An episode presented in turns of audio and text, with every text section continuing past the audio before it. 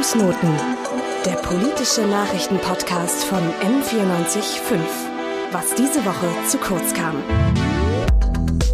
Wenn es euch mit dem Thema häusliche und physische Gewalt und Mord an Frauen nicht gut geht, dann hört euch den Podcast entweder mit einer Vertrauensperson an oder hört einfach in eine andere Fußnotenfolge rein. Denn wir sprechen heute über Femizide, also Tötung von Frauen und als Frau gelesenen Personen aufgrund ihres Geschlechts.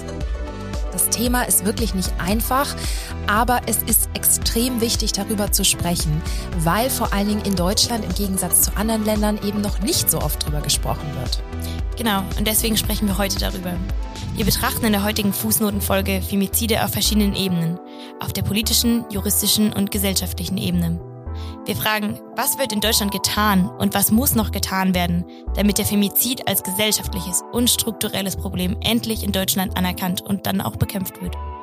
Wie geht man auch in anderen Ländern mit Femiziden um, fragen wir. Wir, das sind Kerstin Thost und Hannah Hieronymus. Und ihr hört die Fußnoten. Tatsächlich ist es entweder lustig oder traurig. Ich bin eben mit dem Bus hierher gefahren und habe dann oben in der kleinen Anzeige gelesen, von einem versuchten Femizid, von einem Mann, der seine Frau töten wollte und die Kinder haben ihn angeblich danach davon abgehalten und er wurde jetzt zu sieben Jahren Haft verurteilt. Aber wir haben versucht, das Ganze nochmal natürlich gut für euch zu recherchieren und nachzuprüfen. Und das ist uns gar nicht leicht gefallen. Wir haben von diesem Fall, obwohl ich gerade erst was davon gelesen habe, nichts in den öffentlichen Medien gefunden im Internet. Nee, auch egal wie man gesucht hat, unter welchen Begriffen, ähm, man hat nichts gefunden. Und das zeigt ja auch schon das Problem auf. Also könnte man einfach nach Femizid suchen als das, was es ist, dann hätte man es vielleicht leichter finden können. Aber da dieser Begriff überhaupt nicht gefallen ist in der Anzeige, wie du gesagt hast, Kerstin, Ähm, ist es noch viel schwieriger gewesen, an die Nachricht zu kommen. Aber fangen wir mal ganz vorne an. Kerstin, was ist denn eigentlich nochmal ein Femizid? Kannst du uns das nochmal genauer erklären? Also was bedeutet der Begriff? Als Femizid bezeichnet man tatsächlich die Tötung von Frauen und Mädchen aufgrund ihres Geschlechts. Es gibt viele Formen von Femiziden. Hier im Podcast setzen wir jetzt den Fokus auf sogenannte Ex-Intimpartnerinnen-Tötungen. Es gibt aber noch wesentlich andere Es gibt aber noch viele andere Fälle von Femiziden, die man eigentlich auch so bezeichnen müsste. Zum Beispiel Gewalt durch die Familie, wenn man ja eine Partnerinnenschaft eingeht, die, mit der die Familie nicht einverstanden ist. Aber es fängt schon viel früher an. Tatsächlich auch sogenannte Infantizide und Fötizide, also Tötungen von entweder Föten oder von Kindern, die eben weiblich sind, weil sie weiblich mhm. sind und weil man lieber sich ein männliches Kind gewünscht hätte. Das müsste man eigentlich auch als Femizid bezeichnen, gehen wir heute leider nicht genauer drauf ein, genauso wie an allen Personen, die an sogenannter Genitalverstümmelung sterben. Heute geht es eben nur um diesen Aspekt Tötung durch Ex-Intimpartnerinnen. Und das sind tatsächlich auch die häufigsten Femizide, auch in Deutschland, und die werden auch als Intimate Partner Femicides bezeichnet. Genau, und das Problem ist, dass dieser Begriff äh, des Femizids sowohl in der Berichterstattung als auch in der Politik meist gar nicht verwendet wird. Also ich weiß nicht, ob ihr schon mal drauf geachtet habt, in der Berichterstattung fallen häufig Wörter wie Beziehungstat, Eifersuchtsdrama, aber nie der Begriff Femizid. Aber warum das so wichtig ist, ähm, darüber sprechen wir auch heute, weil er nämlich die strukturelle Komponente des Femizids hervorhebt. In Deutschland gibt es bisher auch keine klare Definition von Femizid. Und warum das so ist, das hat mir Cornelia Möhring von den Linken im Bundestag erklärt, die sich seit Jahren mit dem Thema Femizid beschäftigt. Naja, wenn eine Regierung ähm, sagen kann, das ist eine Beziehungstat, dann verschiebt sie ja das, ähm, den Hintergrund ins Individuelle. Wenn sie sagen, es ist ein Femizid, dann erkennt man gleichzeitig an, dass die Ursachen eben nicht im individuellen Bereich liegen, als äh, Eifersuchtsdrama oder Familientragödie sich abspielt zwischen zwei oder mehreren Personen, sondern dass es ein gesellschaftliches Problem ist. Wir wollen in dieser Podcast-Folge jetzt eben Femizide nicht als Einzelfälle darstellen. Und deshalb haben wir auch mit keinen Personen gesprochen, die einen versuchten Femizid überlebt haben. Wir wollen hier ganz bewusst niemanden vorführen und auch keine sogenannte Inspiration Porn machen. Das ist, wenn eine Person ein schlimmes Schicksal erlitten hat, dass man dann sagt, wow, sie ist ja so inspirierend, und dass man gar nicht auf die strukturelle Ebene eingeht, sondern sie dann so als positiven Einzelfall überhöht. Das wollen wir auf keinen Fall machen. Deshalb eben keine Person, die das überlebt hat. Und natürlich, ganz wichtig ist auch zu sagen, wir sprechen hier natürlich nicht mit Tätern, denen wollen wir überhaupt gar keine Plattform tatsächlich bieten. Kerstin, du hast jetzt von Tätern gesprochen. Müsste es nicht eigentlich TäterInnen heißen, oder warum sprechen wir hier nur von männlichen Tätern? Wir sprechen hier nur von männlichen Tätern, weil der Begriff Femizid die Tötung einer Frau durch einen Mann meint und die gesellschaftliche strukturelle Komponente, die dahinter steht, hervorhebt. Femizid heißt es eben genau dann, wenn eine Frau oder eine weiblich gelesene Person im Normalfall von einem Mann ermordet wird. Es handelt sich also bei Femiziden um Täter. Das ist ganz wichtig, das hier festzuhalten. Und das sind meistens Männer aus dem direkten Umfeld der Betroffenen. Kerstin, gibt es denn genaue Daten über Femizide in Deutschland? Also wissen wir, von wie vielen Femiziden wir zum Beispiel im Jahr oder so sprechen? Leider gibt es immer noch zu wenige Daten. Allerdings seit zweitausendfünfzehn wird geschlechtsbasierte Gewalt immerhin statistisch erfasst. Aber die Daten werden erst im Folgejahr im November dann veröffentlicht, also eine große zeitliche Verzögerung ist da der Fall. Aber die polizeiliche Kriminalstatistik interessanterweise erfasst Femizide immer noch nicht explizit. Wenn man jetzt nochmal auf Deutschland schaut, ist es so, dass jeden Tag tatsächlich ein Mann in Deutschland versucht, seine Partnerin oder Ex-Partnerin umzubringen, und an jedem dritten Tag gelingt es ihm. Und das ist nochmal ganz wichtig zu sagen, es gibt wenige Daten, aber da, wo es Daten gibt, sprechen wir hier von heterosexuellen Beziehungen und zum Beispiel nicht von den Fällen, über die es überhaupt gar keine Daten gibt, wo Frauen beispielsweise wegen ihrer queeren Sexualität oder ihrer Genderidentität von der Familie ermordet werden. Das ist auch nochmal ein ganz anderes Problem, was auch viel zu wenig Aufmerksamkeit erhält. Aber was sagen denn internationale Statistiken über heterosexuelle Beziehungen bis jetzt? Gibt es da irgendwie mehr? Gibt es da genauere Zahlen? Die U N gibt an, dass zum Beispiel im Jahr zweitausendzwanzig wahrscheinlich, die Dunkelzahlen sind bestimmt höher, aber mindestens siebenundvierzigtausend Mädchen und Frauen von Familienmitgliedern oder aktuellen oder vergangenen Intimpartnern getötet wurden. Das bedeutet, dass wirklich alle elf elf Minuten eine weibliche Person durch Femizid stirbt. Da braucht man erstmal einen Moment Pause. Ja. Laut der Organisation One Billion Rising wurden im Jahr zweitausendneunzehn in Deutschland insgesamt hundertfünfunddreißig Frauen und Mädchen ermordet.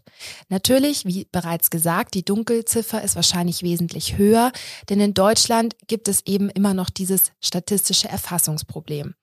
Aber wieso gibt es überhaupt dieses statistische Erfassungsproblem? Das liegt eindeutig auch an den Prioritäten der Politik.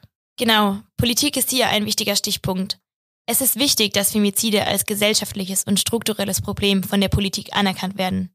Nur so kann der Staat aktiv ins Handeln kommen und gesetzliche Rahmenbedingungen schaffen, die Femizide präventiv verhindern und bekämpfen.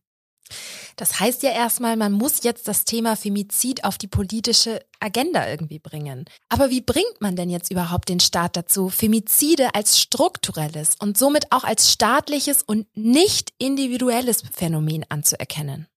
Da gibt es viele Möglichkeiten. Ich habe äh, diesbezüglich mit Cornelia Möhring ähm, gesprochen, die sich seit Jahren in ihrer politischen Arbeit dafür einsetzt, dass das Thema Femizid auf die politische Agenda kommt. Und sie hat mir im Interview erzählt, dass sie das vor allem durch kleine Anfragen oder durch schriftliche Fragen versucht hat. Sie hat die Bundesregierung gefragt, ob sie den Begriff Femizid anerkennen und benutzen wollen und sich der Definition der W H O anschließen wollen. Sie haben auch gefragt, also von der Linken, ähm, wie viele Femizide denn überhaupt bekannt sind. Als wie viele Tötungen in Partnerschaften, an Sexarbeiterinnen und Transpersonen, die als Frauen gelesen werden. Und so wollten sie die Bundesregierung zu einer Aussage bewegen, um sich mit dem gesellschaftlichen Problem äh, zu beschäftigen. Denn wenn sie auch Daten rausgeben, dann müssen sie sich dem gesellschaftlichen Problem auch bewusst werden. Und das haben sie eben versucht, durch Anfragen hinzubekommen. Aber das hat ja bis jetzt leider noch nicht funktioniert, oder? Nicht so wirklich, aber Cornelia Möhring hat mir erzählt, dass sich dennoch etwas tut in den letzten Jahren, aber dass es eben eine sehr langsame Entwicklung ist und es ist eben immer noch nicht genug. Cornelia Möhring beschreibt die Entwicklung in der Politik wie folgt. Hier in Deutschland äh, sperrt sich seit vielen Jahren die Bundesregierung dagegen, äh, diesen Begriff zu, zu verwenden. Ich habe das mehrmals auch in kleinen Anfragen äh, und schriftlichen Fragen, die die Bundesregierung äh, der letzten Jahre gefragt.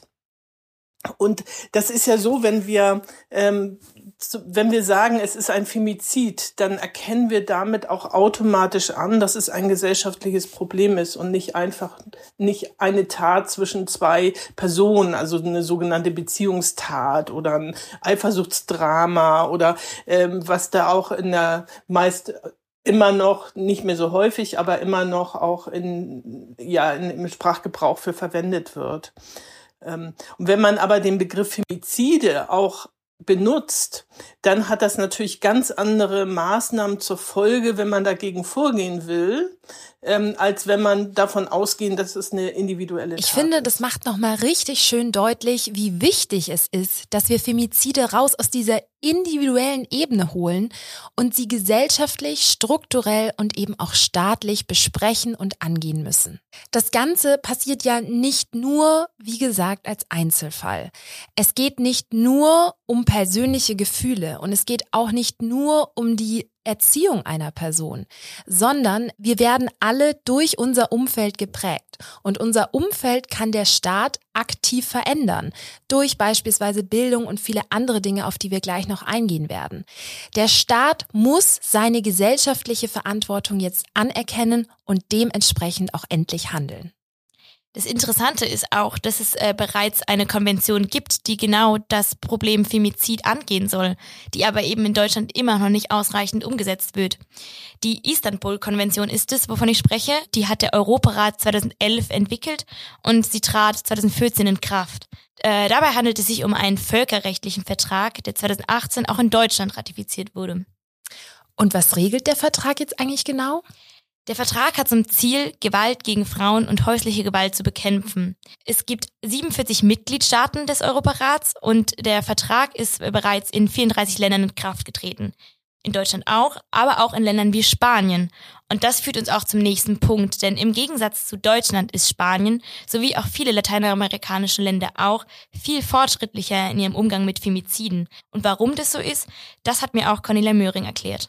Der Widerspruch, dass Deutschland da so rückschrittlich ist, liegt andererseits merkwürdigerweise in der Fortschrittlichkeit. Wir haben in Lateinamerika oder in anderen Ländern haben wir generell ein ganz anderes ähm, äh, Wahrnehmung des Machismo. So, ähm, während wir hier in Deutschland ähm, viele den Eindruck haben, Frauen seien oder auch andere Geschlechter seien gleichgestellt.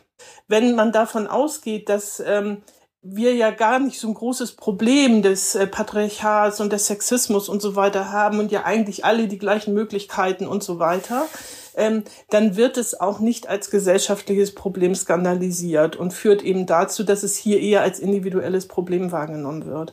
Nehmen wir jetzt also mal an, die Bundesregierung erkennt endlich dieses strukturelle Problem des Femizids an. Was wären denn dann konkrete Felder, wo politischer Handlungsbedarf überhaupt besteht? Das wären vor allem Felder, wo ökonomische Abhängigkeiten für Frauen bestehen, die sie dazu bringen können, länger als nötig, in Anführungszeichen, in gewaltvollen, kontrollierenden Beziehungen zu bleiben. Ein wichtiger Punkt hierbei ist, dass mehr Mittel für Frauenhäuser und Beratungsstellen für Frauen locker gemacht werden müssen, um Frauen bei akuter Bedrohung den nötigen Schutz bieten zu können. Du sprichst hier jetzt von akuter Bedrohung, aber es ist nochmal wichtig zu betonen, Femizide sind ja quasi nur die letzte Konsequenz von Gewalt in Partnerschaften gegen Frauen. Dazu haben sich auch die beiden Aktivistinnen Laura und Michelle vom Kollektiv Ni una menos im Interview geäußert. Weil Femizid ist nur die extremste Form von patriarchaler Gewalt. Vor Femizid finden so viele andere Formen von, von patriarchaler Gewalt statt. Und zwar von kleinsten Sachen bis hin zu Schläge in der Beziehung, die dann entschuldigt werden. Finanzielle Gewalt, Abhängigkeit, bei migrantischen Frauen ein super großes Thema. Das ist ein ganz wichtiger Punkt, den du ansprichst, Kerstin, der mir auch sehr am Herzen liegt. Denn ein Femizid, wie du gesagt hast, ist die letzte Konsequenz, die letzte Stufe, auch wenn Konsequenz in dem Bereich äh, alles andere als das richtige Wort ist. in dem Buch Alle drei Tage von Laura Backes und Margherita Bettoni, ähm, was sehr zu empfehlen ist, das habe ich vor einem Jahr ungefähr gelesen und über das sprechen wir auch später nochmal, wird das Stufenmodell von Moncton Smith eingeführt, das acht Stufen identifiziert, die eine Beziehung durchläuft, bevor der Mann seine Partnerin oder seine Ex-Partnerin tötet. Kannst du die Stufen nochmal genauer erklären? Es beginnt mit dem kontrollierenden Verhalten der Täter in früheren Beziehungen. Dann, zu Beginn der eigenen Beziehung, kommt es äh, zu einem Einforderung eines hohen Commitments. Also, dass der Partner eben durch Sätze wie, du bist mein, du gehörst mir, wir werden immer zusammenbleiben, ja, die Frau schon an sich binden möchte und auch von ihr gleichzeitig ein sehr hohes Commitment, also eine sehr hohe Bereitschaft, bei ihm zu bleiben, einfordert. Dann kommt es zu Vorfällen in der Beziehung wie Gewalt und Stalking. Und dann der Triggerpunkt, die Trennung. Und dabei ist es auch äh, wichtig zu betonen, dass es egal ist, ob die Trennung nur real ist, ob sie sich der Täter einbildet oder ob die Frau sie quasi nur androht oder sagt, sie möchte ihn verlassen. Häufig kommt es dann zu einer Eskalation, wo der Täter mit Gewalt und Suizid droht, um dadurch zu versuchen, wieder Kontrolle über die Frau zu bekommen. Und am Ende kommt der Sinneswandel in dem Modell, wo der Täter glaubt, die Kontrolle über die Frau trotz aller vorheriger Maßnahmen verloren zu haben. Und in dieser Phase wird bei einem Femizid häufig die Entscheidung getroffen, die Frau umzubringen. In der Folge wird die Tat geplant äh, und dann in Stufe acht, dem letztendlichen Femizid, umgesetzt. Die Art und Weise, wie, variiert stark und natürlich ist das auch nur ein Modell in der Theorie, aber ich finde, es ist trotzdem sehr, sehr wichtig, dass wir uns klar machen, dass es eben auch schon vorher Indizien gibt oder irgendwelche, ja, einfach Verhaltensweisen in Beziehungen, die eben ein, ja, kontrollierend, also die zeigen, dass es sehr kontrollierend ist, die eben schon gefährlich sind. Ja, das bedeutet, glaube ich, auch für uns alle, auch als Individuen, dass wir nochmal sehen, dass kontrollierendes Verhalten wie Stalking, wie Androhungen und auch wie schon aktive physische Gewalt ja wirklich schon aktive Vorzeichen sind und dass wir die auch alle wirklich ernster nehmen müssten und dass es nicht eine individuelle Übersprungshandlung ist, die auf einmal aus dem Nichts entsteht meistens. Es gibt wahrscheinlich auch diese Fälle, aber dass es strukturell schon Vorzeichen gibt, dass es strukturell schon sich anbahnt und dass es auch ein strukturelles Problem ist. Und wir haben ja jetzt gesehen, wie es zu einem Femizid kommen kann und wo wir alle viel sensibler sein sollten, als wir das eigentlich sind, wenn wir genau diese bereits besprochenen Anzeichen und Entwicklungen in eigenen Partnerschaften oder auch bei anderen Personen feststellen, die uns nahestehen. Aber wie wird denn jetzt juristisch mit diesem Femizid und mit den Vorstufen umgegangen? Die Justiz ist ja auch nur ein Teil der Gesellschaft und spiegelt diese wider. Deswegen besteht auch im juristischen Bereich noch Handlungsbedarf, da es auch dort keine einheitlichen Definitionen von Femizid gibt. Aber warum ist es denn jetzt im juristischen Bereich so wichtig, eine einheitliche Definition von Femiziden zu haben? Es ist dabei auch so wichtig, da man nur so aussagekräftige Daten sammeln kann und Aussagen darüber treffen kann, wie viele Femizide in Deutschland verübt werden. Wir haben ja am Anfang schon darüber gesprochen, wie schwer es ist, eigentlich genaue Statistiken über Femizide äh, zu bekommen. Und das liegt genau auch daran, dass wir nicht genau wissen, was ist ein Femizid, was ordnen wir da jetzt ein. Und genau deswegen sollte man vor allem auch im juristischen Bereich den Begriff einführen und ihn genau definieren, damit man dort eben auch aussagekräftige Daten produzieren kann. Die Bundesregierung kann ja auch gar keine Daten über Femizide in Deutschland herausgeben, wenn wir gar nicht genau wissen, welche Tötungsdelikte denn genau darunter fallen. Deswegen ist es so wichtig, einheitliche und klare Begrifflichkeiten zu haben. Und wenn es bis jetzt zu Femiziden kommt, wie werden die dann jetzt genau bestraft? Da kommt es tatsächlich immer darauf an. Juristisch unterscheidet man ja Mord und Totschlag. Es gibt bestimmte Mordmerkmale wie niedrige Beweggründe.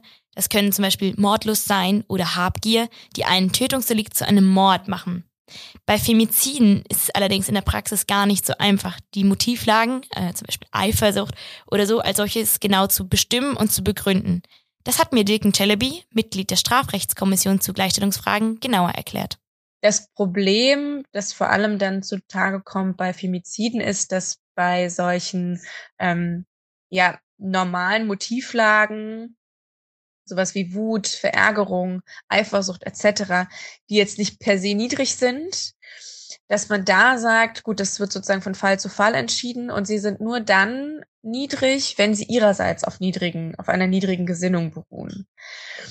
Und hier ist die Rechtsprechung, also bei Eifersucht kommt es dann darauf an, das ist dann immer eine Einzelfallentscheidung. Es gibt natürlich auch sehr problematische Entscheidungen, wo es dann heißt, ja nö, also wenn wenn die Frau die Tat provoziert hat, dann ist die Eifersucht ja gar nicht unbegründet, was höchst problematisch ist. Also diese strukturelle Komponente, die wird häufig nicht erfasst und das, die Prüfung gerät dann ähm, oft zu kurz, weil man nur auf den Aspekt der Trennung abstellt und aber nicht guckt, na ja, aber warum hat er denn solche Besitzansprüche? Und das ist in der Rechtsprechung häufig verkürzt. Gibt es den Straftatbestand Femizid denn überhaupt noch gar nicht? Nein, den gibt es leider gar nicht. Ein Femizid wird leider häufig noch strafmildernd beurteilt, wie mir Dilken Celebi erklärt hat. Es gibt auch keinen eigenen Straftatbestand Femizid.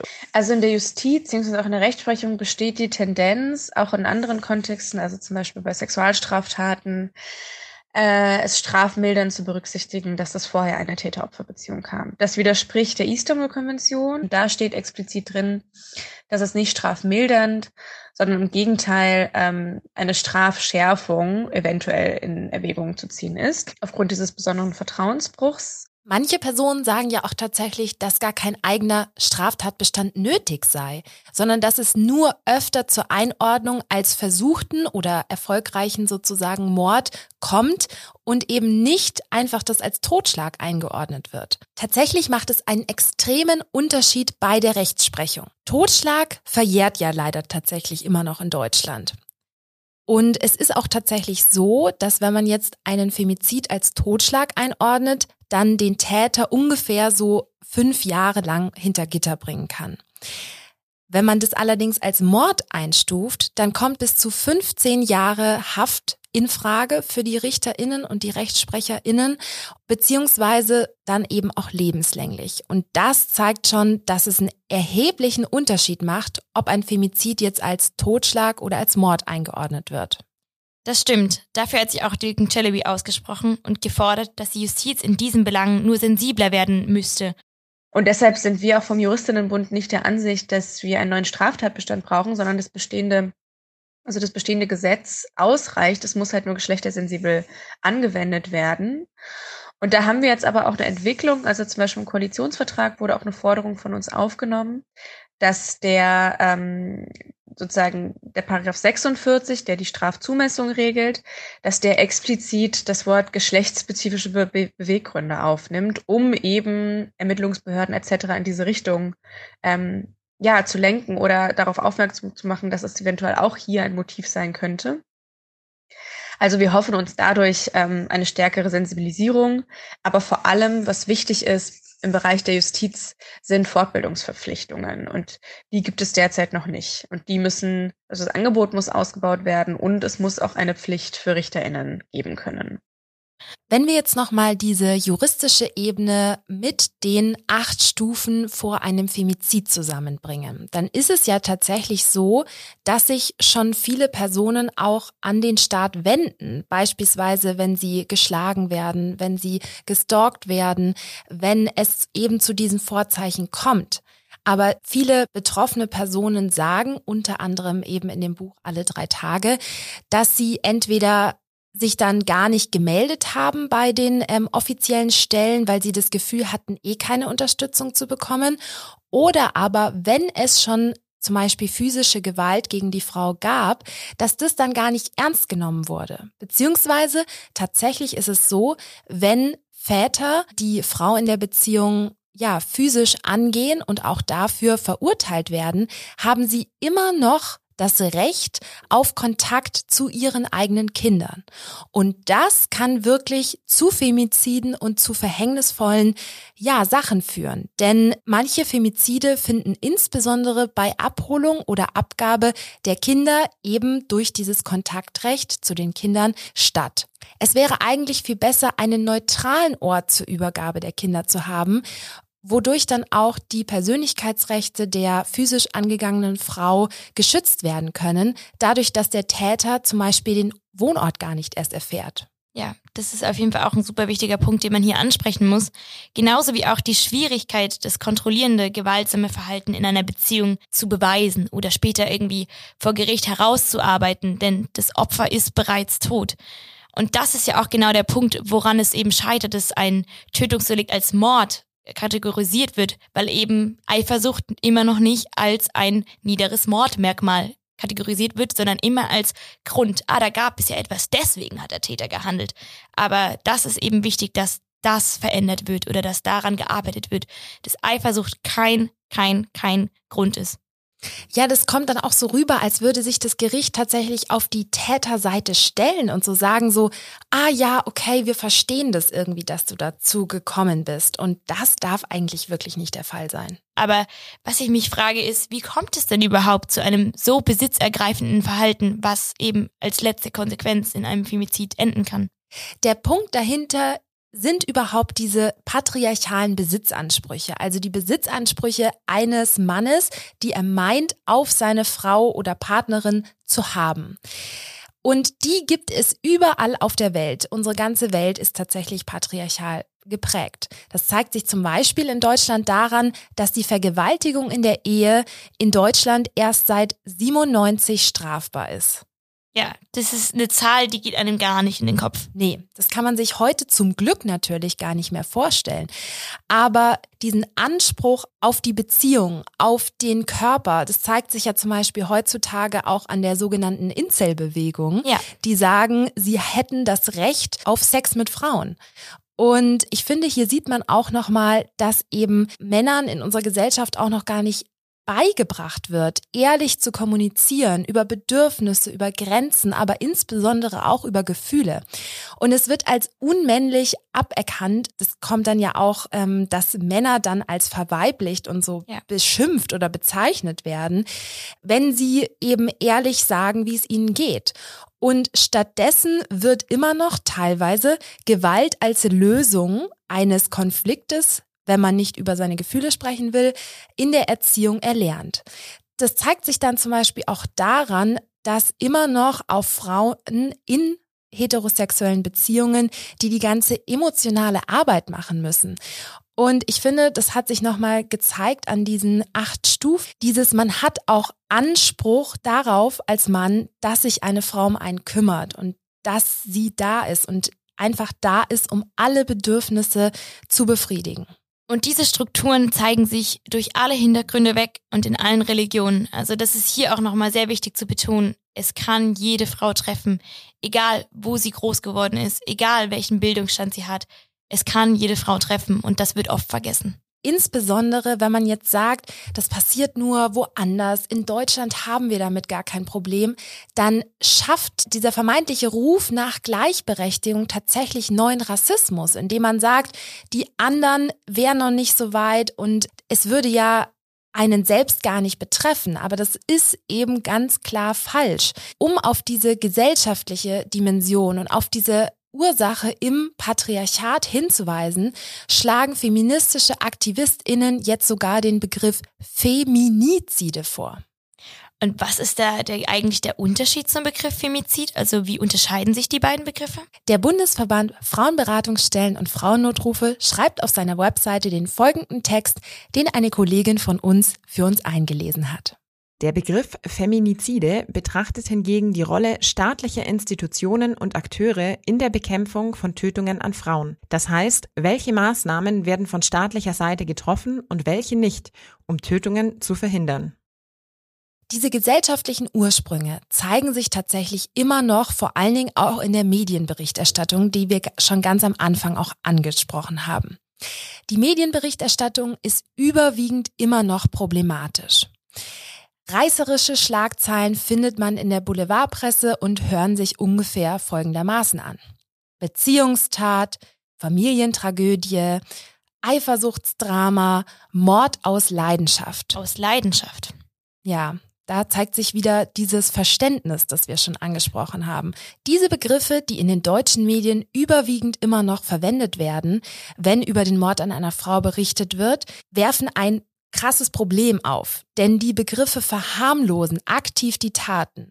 Denn geschlechtsspezifische Gewalt ist ein strukturelles Problem, das genau so explizit als Femizid verwendet und adressiert werden sollte. Und diese Begriffe wie Beziehungstat und so weiter, ich möchte sie gar nicht nochmal alle wiederholen, ja, lassen, lassen jetzt das Gefühl aufkommen, dass es sich um Einzelfälle handelt und gar nicht um eben dieses gesellschaftliche Problem, was wir gerade schon angesprochen haben. Das formulieren auch Laura und Michelle von Ni una menos München explizit aus. Also die, die Medien sprechen immer noch über einen Einzelfall mhm. und nicht als eine strukturierte Gewalt gegen Frauen, weil wenn wir als Frauen das merken können, dann es wäre komplett anderes. Okay, also was mein Partner oder Ehemann oder Freund äh, macht an mir, es ist kein Einzelfall. Es ist nicht, weil er ein bisschen müde ist oder gestresst oder nein, das ist strukturell, das ist Patriarchat. Wir haben jetzt viel über Probleme gesprochen und was noch schief läuft, aber gibt es denn auch irgendwas Positives, Kerstin? Gibt es jetzt irgendwelche positiven Entwicklungen gerade, die man verzeichnen kann? Zum Glück zumindest ein bisschen. Unter anderem dem Aktivismus von Ni una menos ist es zu verdanken, dass in Deutschland eine solche Entwicklung erkennbar ist. Die deutsche Presseagentur zum Beispiel will künftig nicht mehr diese, geha- diese gewaltverharmlosenden Begriffe wie Familientragödie und so weiter verwenden. Sie sagen jetzt selbst, es sei wichtig, explizit den Begriff Femizid zu verwenden. Und die deutsche Presseagentur hat tatsächlich ganz schön viel Macht, weil ganz viele Medien beziehen ja ihre K- Quellen daher und verwenden auch die Worte, die sie verwenden, dann auch in ihren eigenen Meldungen. Und wenn jetzt so eine große Organisation mit viel Einfluss sich aktiv dazu entscheidet, Femizide auszubuchstabieren, sorgt das natürlich für ein breiteres gesellschaftliches Bewusstsein über die Problemlage. Tatsächlich sagt aber auch Ni una menos München, dass sie sich die Berichterstattung noch expliziter wünschen, zum Beispiel wie in Spanien. In Spanien zum Beispiel, egal welchen Tag du die Nachrichten einschaltest, es wird immer berichtet, in den ganz normalen acht Uhr Nachrichten, es wird immer über Gewalt von Frauen berichtet und über Femizide. Das ist natürlich schlimm, dass es so oft vorkommt, dass jeden Tag drüber gesprochen wird, aber es ist gut, dass drüber gesprochen wird. Weil wenn man sich bei uns irgendwie die Tagesschau anguckt, da wird eher selten, wenn nicht sogar nie mal gesagt, hier, da und da hat ein Femizid stattgefunden. Das heißt, das Thema wird auch unsichtbar gemacht in der Gesellschaft. Kerstin, kannst du uns vielleicht nochmal ähm, erklären, was bedeutet denn der Name Ni una menos für diejenigen, die kein Spanisch verstehen? Ni una menos bedeutet auf Spanisch nicht eine weniger, also nicht eine Frau weniger wollen sie.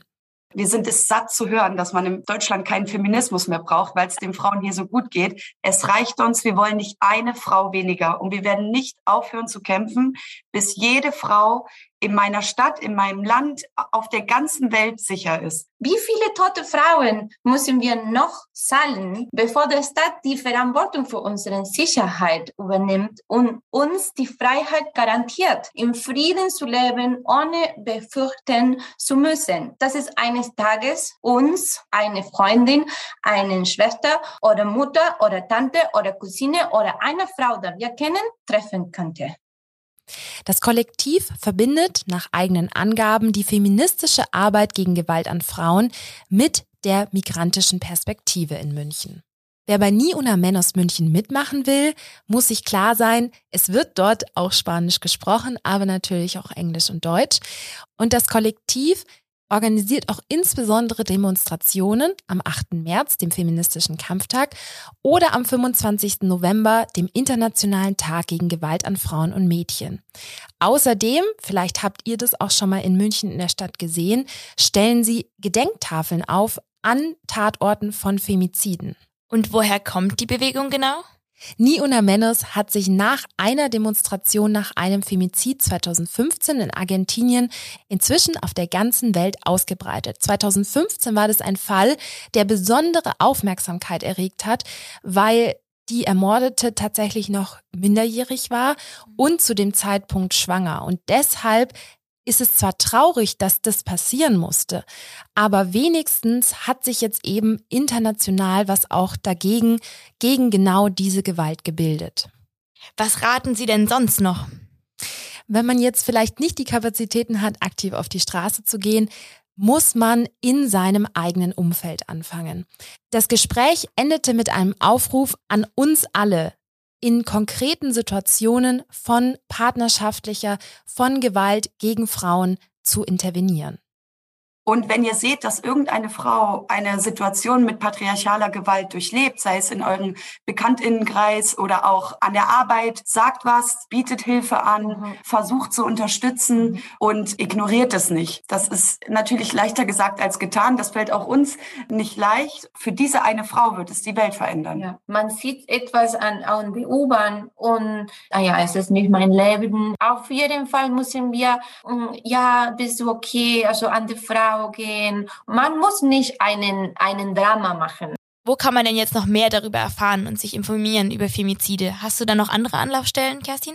Unter anderem kann ich den Account Femicide Observation Center Germany empfehlen.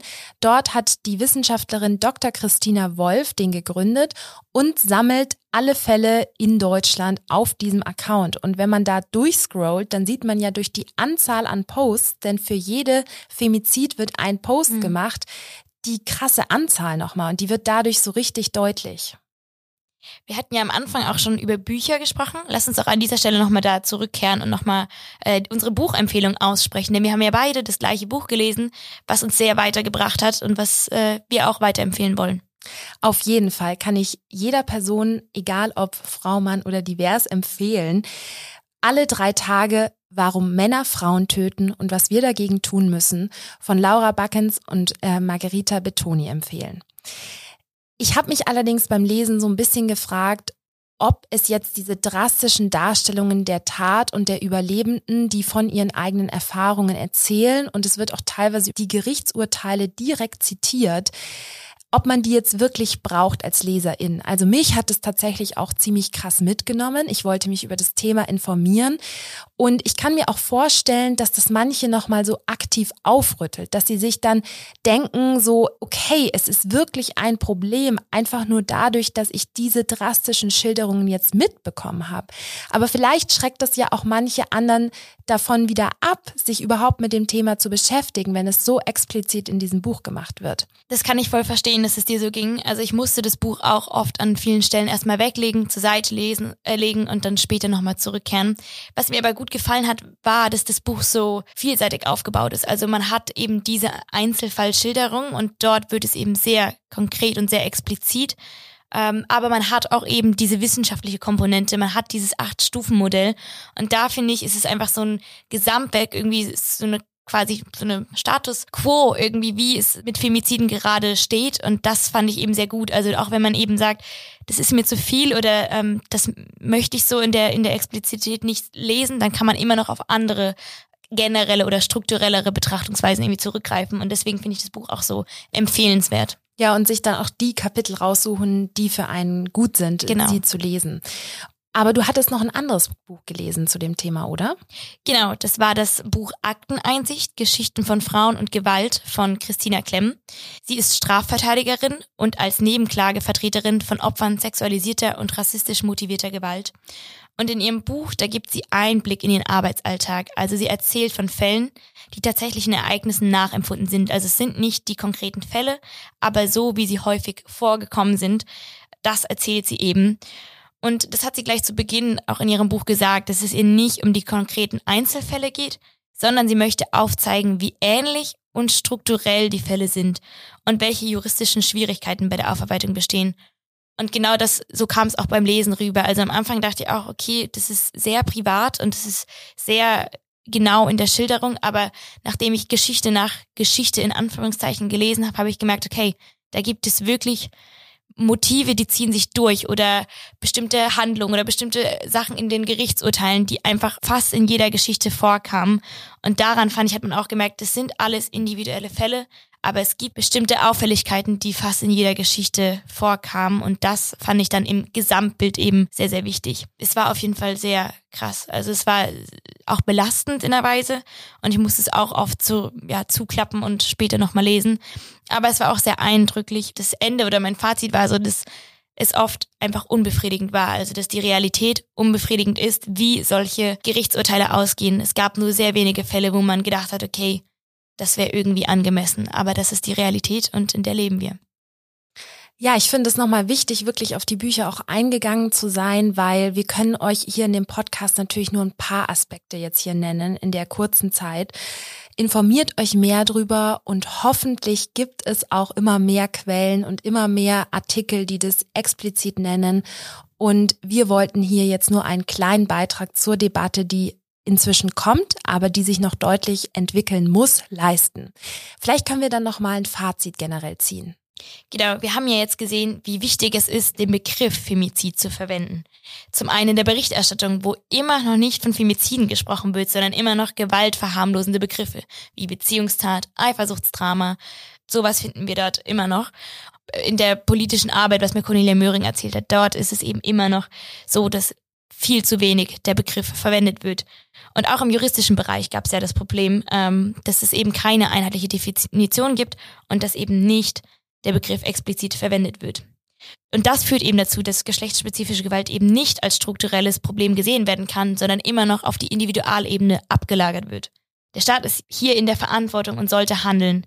Cornelia Möhring und Dilken Celebi haben beide in dem Interview mehr Prävention gefordert und sich dafür ausgesprochen, dass die Istanbul-Konvention gezielter und planvoller umgesetzt wird, denn die besteht schon sehr lange in Deutschland, aber es fehlt eben noch an der, an der Umsetzung.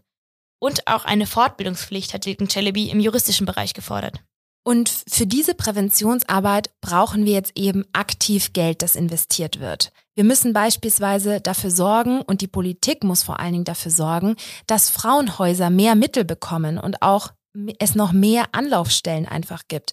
Und auch Personen im Strafapparat und so, die den Personen konkret glauben, wenn sie da hinkommen.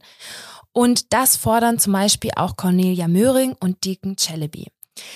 Außerdem sollte ganz aktive Täterarbeit betrieben werden, so Möhring, und eben nicht erst dann, wenn es durch einen Femizid sozusagen schon zu spät ist, sondern bei Stalking und den anderen Anzeichen und physischer Gewaltanwendung. Das waren jetzt erstmal so kurzfristige Maßnahmen, aber langfristig ist eben sehr, sehr, sehr wichtig, dass wir alle daran mitarbeiten, dass Femizide als gesellschaftliches Problem anerkannt werden. Langfristig muss das gesellschaftliche Bild verändert werden. Das patriarchale Denken muss bekämpft werden, denn Frauen sind kein Eigentum. Frauen waren niemals Eigentum. Aufklärungsarbeit sollte hierfür für auch progressive Rollenverteilungen und progressive, ja, Beziehungskonzepte sollte bereits in der Schule und auch vielleicht schon davor geschehen. Ich meine, Kinder spielen auch schon die Rollen, die sie von Erwachsenen lernen. Und wir brauchen da ganz viele VorreiterInnen und Personen, die eben zeigen, wie es auch anders geht. Und Personen, die zeigen, dass es okay ist, über seine Gefühle zu reden und die zu artikulieren, egal welches Gender einem zugeschrieben wird oder mit welchem man sich identifiziert.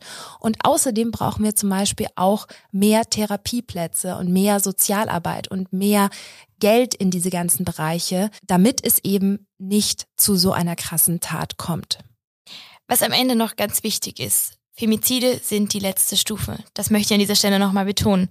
Wir haben ja schon über die acht Stufen gesprochen, die zu einem Femizid, fü- die zu einem Femizid führen können. Wir sollten aufmerksamer sein in eigenen Beziehungen wie auch in Beziehungen von anderen Personen, die uns nahestehen, wenn wir von einem kontrollierenden, besitzergreifenden oder sogar gewaltsamen Verhalten hören. Jede Frau kann es treffen. Deshalb ist es nochmal wichtig zu sagen, es gibt Femizide. Sie passieren jeden Tag überall auf der Welt und sie werden eben nur leider häufig immer noch nicht als solche benannt und genau diese Benennung ist entscheidend. Das war's mit dem heutigen Fußnoten-Podcast. Redaktionsschluss war der zwanzigster dritter Die Sendeleitung hatte Johanna Felber.